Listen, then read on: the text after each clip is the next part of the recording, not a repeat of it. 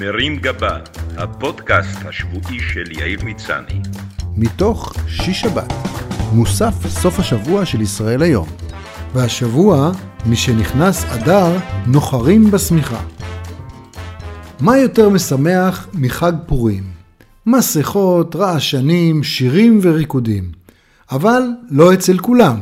ככל שעוברות השנים, אני מגלה יותר ויותר אנשים שלא ממש אוהבים את החג הזה. הוא מתקשר אצלם לזיכרונות ילדות מבאסים ומנהגים מוזרים, רק שהם מתקשים להודות בזה באוזני הרוב החוגג, מחשש שיצא להם שם של מחרבי מסיבות, פורים פופרס. אולי הגיע הזמן לפתוח קבוצת תמיכה לאנטי פורימיסטים אנונימים.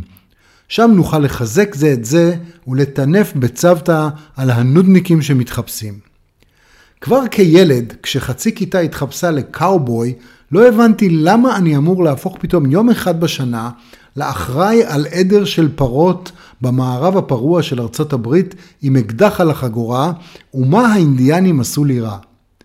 ההורים שנאו את פורים כי בתקופה שעוד לא ייבאו לכאן תחפושות מסין, הם נאלצו לתפור לנו בעצמם את תחפושות הליצן ומלכת אסתר מבד, ובעל כורחם להתחפש לחייטים לשבוע אחד. ייי! זה היה מאמץ אדיר וחסר פרופורציה לעובדה שהאירוע נמשך יום אחד בשנה, ושהתחפושת כבר לא רלוונטית בשנה שאחריה. התחפושת גירדה נורא, האיפור המוגזם עצבן את האור, והייתה תחושה חזקה של תחרות לא הוגנת מול הילדים האחרים שעימם תופרת במקצועה. מצד שני, בעידן היבוא מסין, נוסף החשש שהתחפושת הדליקה תעלה באש. מה שיהיה מביך במיוחד אם מדובר בתחפושת של סמי הכבאי. מזל שבדרך כלל יש גשם בפורים שיכבה את התחפושות הבוערות. גם היום כשמגיע פורים והגברת הראשונה לוחצת עליי להיכנס לתוך תחפושת של קוף, ללוות אותה למסיבה כשהיא לבושה כאיילה, ולהסתובב לילה שלם בין אנשים שאני אמור להכיר, אבל לך תדע מי מסתתר מאחורי המסכה של דונלד טראמפ או של דקל וקנין, אני מרגיש מאוד מוזר.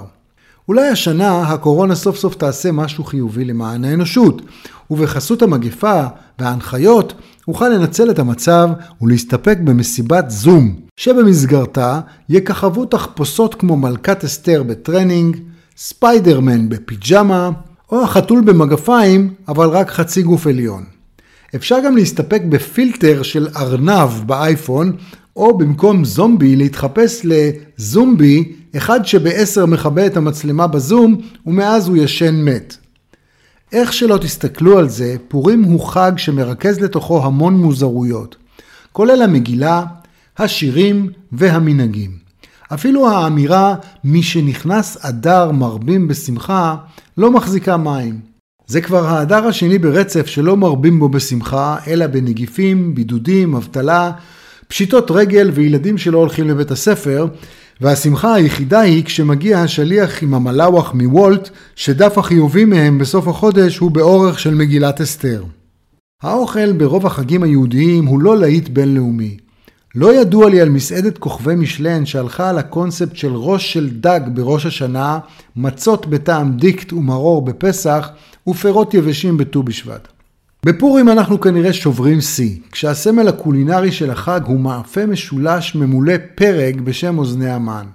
נשאלת השאלה אם מאפה המתחזה לאוזניים של פרסי קדום עם נקודות שחורות זה משהו שאמור לשמח אותנו ולגרות את התיאבון. גם אם רצו לדמות צורה של אוזניים, לא ברור לי מה עושה בתוכן המילוי השחור, אלא אם במקביל לעבודתו כצורר, המן גם השלים הכנסה כמכונאי רכב. בכל מקרה, לא נראה לי שזה משהו שמגביר את התשוקה למנה האחרונה. המגילה מדובר בעוד סיפור שבו אנחנו עפים על עצמנו במסגרת הסדרה מנסים לחסל את העם היהודי ואנחנו מביאים להם אותה בהפוכה. הפעם זה סיפור לא אמין על מלך פרסי מטורלל, קריזיונר חסר יכולת לדחות סיפוקים, שיש לו ממלכה מהודו ועד כוש. לא פוליטיקלי קורקט, מומלץ להמיר מהודו ועד שחום. הבחור חוגג את שנתו השלישית בשלטון במשתה שנערך במשך 180 יום, לא פחות. גם חובבי מסיבות הטראנס שנמשכות שלושה ימים ביער בן שמן, יסכימו שמדובר במסיבה שחורגת מכל פרופורציה.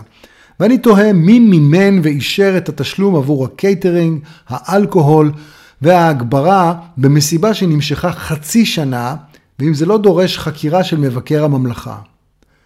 בסיפור של ושתי יש צד פמיניסטי שהקדים את זמנו, שבו המלך מנסה להשוויץ ביופייה של אשתו מול החברים, והיא מסרבת להגיע. מכיוון שמהפכת מיטו עוד לא הגיעה באותה תקופה לפרס, המלכה מודחת מתפקידה, והמלך מכריז על תוכנית ריאליטי לבחירת אשתו החדשה, המלך אחשורוש קורא לך. כשהגדרות התפקיד כוללות בתולה שגם נראית טוב. באופן שנשמע ארוך אפילו בהשוואה לתוכניות הריאליטי המרוחות של ימינו, הפורמט של אחשורוש נמשך 12 חודשים, שבסופם נבחרת אחת משלנו, אסתר, אם כי לא באמצעות הצבעה במסרונים. לאסתר יש דוד, שאיך שלא נסובב את זה, קצת מסרסר בה למען שלום העם היהודי. גם פער הגילים בינה לבין המלך לא ממש תקין, שלא לדבר על כך שמתקיימים ביניהם יחסי מרות. כדי להכעיס או סתם להסתלבט על הדורות הבאים ולגרום לתלמידים לפרוץ בצחוק באמצע ההקראה בבית הספר, כותבי המגילה מאתרים אותה בשמות בלתי אפשריים להגייה, בקתן ותרש, פרשנדתה, פרמשתה, אריסאי, ארידאי, וייזתה, והגדול מכולם, חרבונה. הפורמט של מגילה מגולגלת אינו הדבר הנוח בעולם, בטח בעידן שבו מורים מבקשים מהסטודנטים שלא יכתבו להם מגילות. אולי הגיע הזמן להעביר את המגילה לפורמט מעודכן ומצומצם יותר של סטורי אסתר בפייסבוק, ציוץ אסתר בטוויטר, או להסתפק באתגר הרעשן בטיק טוק. השירים של פורים משונים לא פחות. אין להם את התקווה לשנה חדשה של ראש השנה, את חגיגת החירות והאביב והאגוזים של פסח, או את אפקט האור, הנרות והסביבון של חנוכה. במקום זה יש לנו שיר בשם אני פורים, שבגלל עצלנות לא ברורה, חולק את אותה המנגינה עם הלהיט השפן הקטן. יש הטועים בפזמון הפורימי ובמקום לה לה לה לה לה שרים לה לה לה אפצ'י, כנראה מתוך מחשבה שמחברי השיר האשימו את אדון פורים שכשהוא הגיע להתארח הוא לא סגר אחריו את הדלת והצטנן. הליצן בשיר ליצן קטן נחמד רוקד עם כל אחד. אם הוא אכן רוקד עם כל אחד, במה חטא הילד שרק הוא צריך להתחנן בפניו, אולי תרקוד איתי. אין לזה הסבר, אלא אם הילד אובחן כחיובי לקורונה או נמצא בבידוד. ומה פירוש השיר שושנת יעקב? מי זו שושנה? איך היא קשורה ליעקב? ואם היא ביחסים איתו, למה היא לוטשת עיניים אל תכלת מרדכי? לסיכום, חג פורים הוא חג גדול ליהודים, אבל רבים טועים ושרים חג גדול לילדים. זה לא מפתיע, כי בסופו של דבר המבוגרים רק עסוקים במציאת תחפושות לילדים ובשינוע משלוחי מנות בכמות שלא הייתה מביישת שליח של 10 ביס. לכן אני ממליץ לשחרר את המבוגרים מחובת החגיגות. אם בכל זאת רוצים לא לשכוח את מאבקנו ההיסטורי בפרסים, אפשר לצפות מדי שנה בסדרה טהרן ובא לציון גואל. מרים גבה, הפודקאסט השבועי של יאיר מצני.